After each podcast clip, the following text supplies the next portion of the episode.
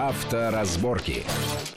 Приветствую всех в студии Александр Злобин. Это большая автомобильная программа на радио Вести ФМ. И, как всегда, обсуждаем главные автомобильные новости, заявления, предположения, идеи и так далее. Все то, что может повлиять на нашу и без того непростую автомобильную жизнь. В частности, Э, новости по ОСАГО есть кое-какие, э, которые мы обсуждали в течение последних недель. Предстоящее повышение цен на бензин из-за э, введения дополнительных акциза, акцизных сборов на бензин.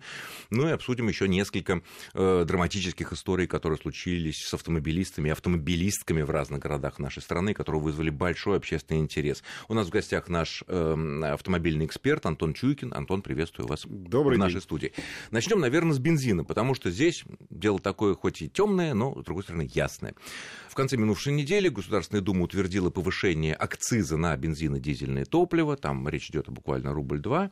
Э, это уже, как э, помнится, второе повышение акцизов за последнее время. Вот по вашим прогнозам, экспертным оценкам, насколько это повлияет на рост цен на бензин уже в рублях на, для конечного потребителя, с учетом того обстоятельства, что во всем мире бензин дешевеет из-за падающей нефти, стремительно падающей нефти, а у нас он в рублях даже немножечко подрастает. Сколько еще придется платить? Несмотря на то, что э, многие говорят, э, люди из нефтяной отрасли, что угодно, только цены розничные не изменятся, вы не почувствуете, это все возьмет на себя добытчик или переработчик этой нефти в бензин. Сильно подозреваю, боюсь, что это будет не так. А, потому что первый раз акцизы на те же самые 2 рубля на бензин подняли с 1 января, и мы до сих пор не увидели подорожание топлива только потому, что проходит естественный э, промежуток э, по времени между тем, когда поднимаются акцизы, когда принимают в действие тот или иной закон, и тем, когда меняются розничные цены потому что оптовые, скорее всего, уже изменились. То есть продаются запасы, закупленные Конечно. по прежним ценам, без этого Совершенно нового акциза. Верно. И то же самое мы увидим здесь. Вероятно. Поэтому я думаю, что сначала будет эффект от 1 января плюс 2 рубля, потом будет эффект от следующий от подорожания, который намечено вот на весну, еще плюс 2 рубля. В общем, плюс 4 рубля верных боюсь, что ждать придется. И это, к сожалению, логично. Это просто совершенно нормальное следствие того, что происходит с бюджетом. В бюджете заложена одна цена на нефть, сейчас мы видим совершенно другую. Поэтому, вопреки вроде как логике, здравому смыслу и э, мировой практике, нефть действительно в мире дешевеет, а бензин в России дорожает. Увы, в отличие от всех других стран. Увы, этого не избежать. Ну, просто потому, что в бюджет нужны деньги, а в том числе через акцизы на бензин. Ну, мы с вами идут, будем поправлять тот самый бюджет, платя за бензин на 4 рубля за литр больше в, в среднем. Ну, единственное хорошее, я всегда пытаюсь найти какой-то оптимистичный, к тому же, фактор, а, ну, будем с вами вспоминать приемы экономичной езды. Я помню, как в 90-е многие как раз ездили медленнее, чем могли бы, именно исходя из накатом. И, да, исходя из того, что надо экономить топливо. Ну, лучше торможение двигателем. Да, сейчас все, во всех моторах есть такой клапаночек, который прикрывает подачу топлива. Кстати, я зацеплюсь за эти слова. А вот накатом на нейтралке скатываться с длинной-длинной горки не опасно? А, дело даже не в том, экономии что, топлива. Ну, во-первых, это не очень хорошо с точки зрения управления. Понимаете, ведь в любом... Нет, двигатель работает, естественно, да, вот все В любом транспортном средстве а, выгоднее всегда иметь э, воздействие на те или иные органы, которыми это транспортное средство соприкасается с дорогой, с воздухом или с чем-то еще. Например, корабль парусный, да, чтобы управлялся, ну, и любой. Нужно, чтобы ход какой-то был. То есть не просто под ветром, а еще и с парусом. Точно так же автомобиль. Если у вас двигатель соединен с колесами, колеса с землей всегда соединены, то возможности воздействовать на автомобиль у вас больше. Поэтому накат не советую. А, а Даже вот... с включенным двигателем на холостую да, Просто да, на нейтралке. Совершенно, совершенно верно. А вторая причина, да вы этим не добьетесь. Экономия по-настоящему будет, если вы включите передачу и под горку поедете, отпустив педаль газа совсем. Потому что в таком режиме у вас клапан перекрывает подачу топлива в цилиндры, у вас двигатель крутится, у вас торможение двигателем осуществляется, то есть на каком-то заметном уклоне вы, грубо говоря, не разгоняетесь.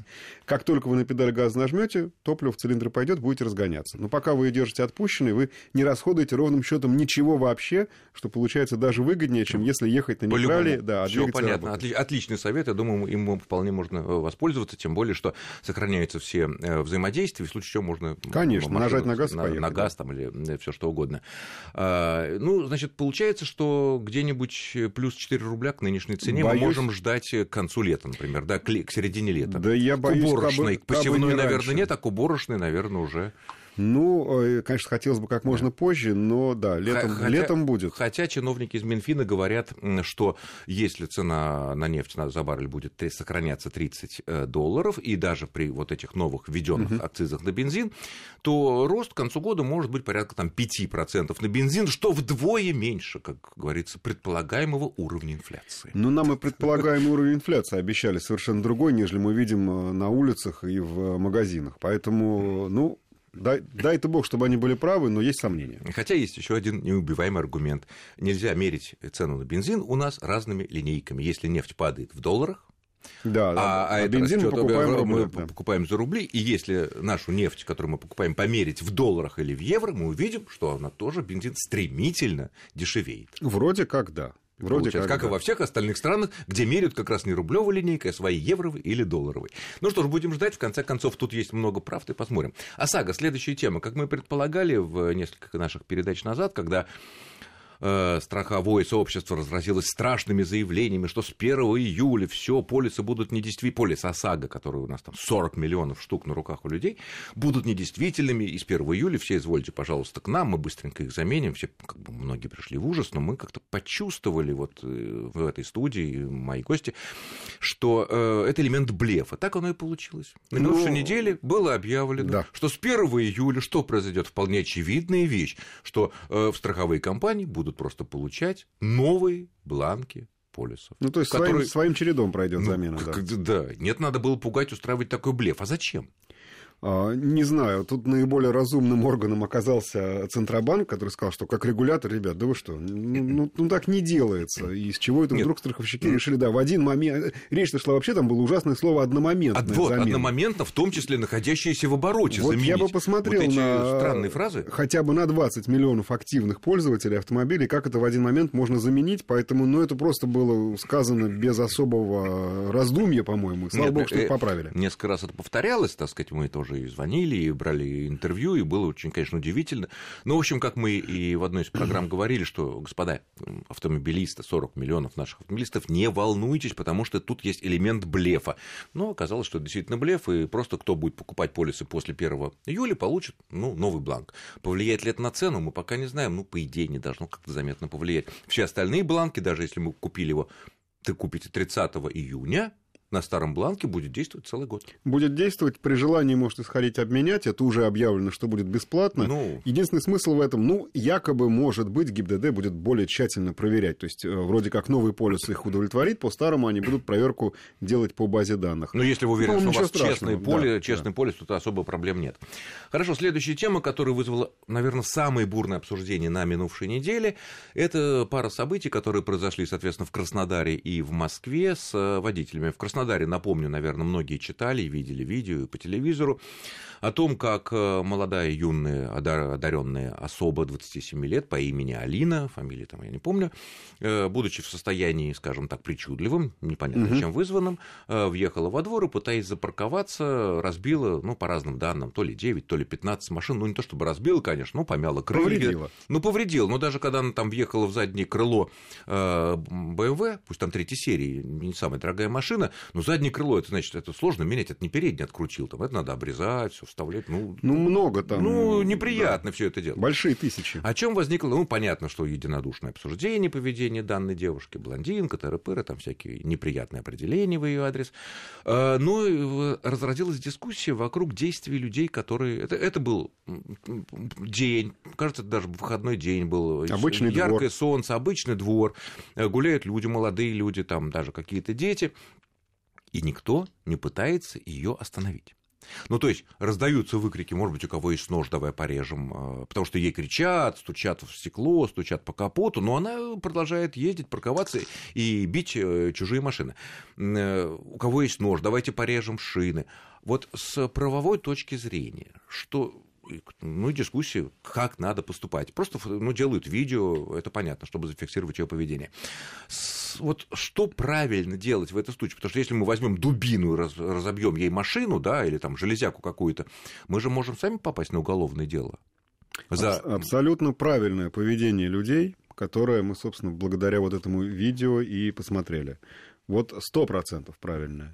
Потому что сначала это просто э, фиксация свидетельских показаний, потом, ну, слава богу, что пропустили мимо ушей идею порезать колеса ну, нечем было, это потому что, у кого нож есть. Ну, потом это не так просто и сделать. Ну, представьте себе колесо, там, две атмосферы, довольно жесткая боковина. В общем, ножичком, который в кармане этого не сделаешь. Э, поэтому абсолютно правильная реакция, то, что э, снимали, фиксировали. Потом, э, по крайней мере, в том варианте съемки, который я видел, э, я этого не заметил, а потом ее просто э, ну, оставили в машине. Да? Явно были вынуты ключи, потому что она не могла никуда уехать, и ей не давали открыть дверь, причем не какими-то прямыми там, действиями, ударами, а просто стояли около двери.